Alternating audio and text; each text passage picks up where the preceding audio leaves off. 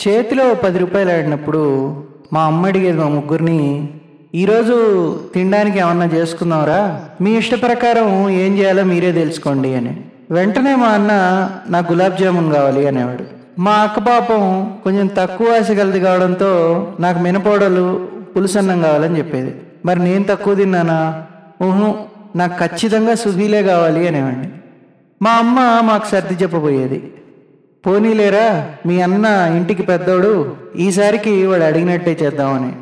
దానికి నేను మా అక్క ససమీరా అంటే ససమీరా అనేవాళ్ళం. మా వాదన మేము కొనసాగించేవాళ్ళం. మరి కొంతసేపు అయ్యాక మా అమ్మ తన సెంటిమెంట్తో పోన్లేండిరా అది ఆడపిల్ల అది మన ఇంట్లో ఉన్నంతకాలమే బాగుండేది.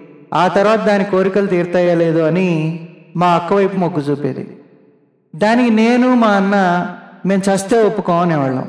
వాదనలు ప్రతివాదనలు మా మధ్యలో జరిగిపోయేవి. ఎవరికి వారమే పోయినసారి పక్కోళ్ళ కోసం మేము ఎంతెంత త్యాగాలు చేసామో నష్టపోయామో చెప్పుకొని వాదించుకునేవాళ్ళం. మరి కొంతసేపు అయ్యాక మా అమ్మ నా వైపు మొగ్గేది.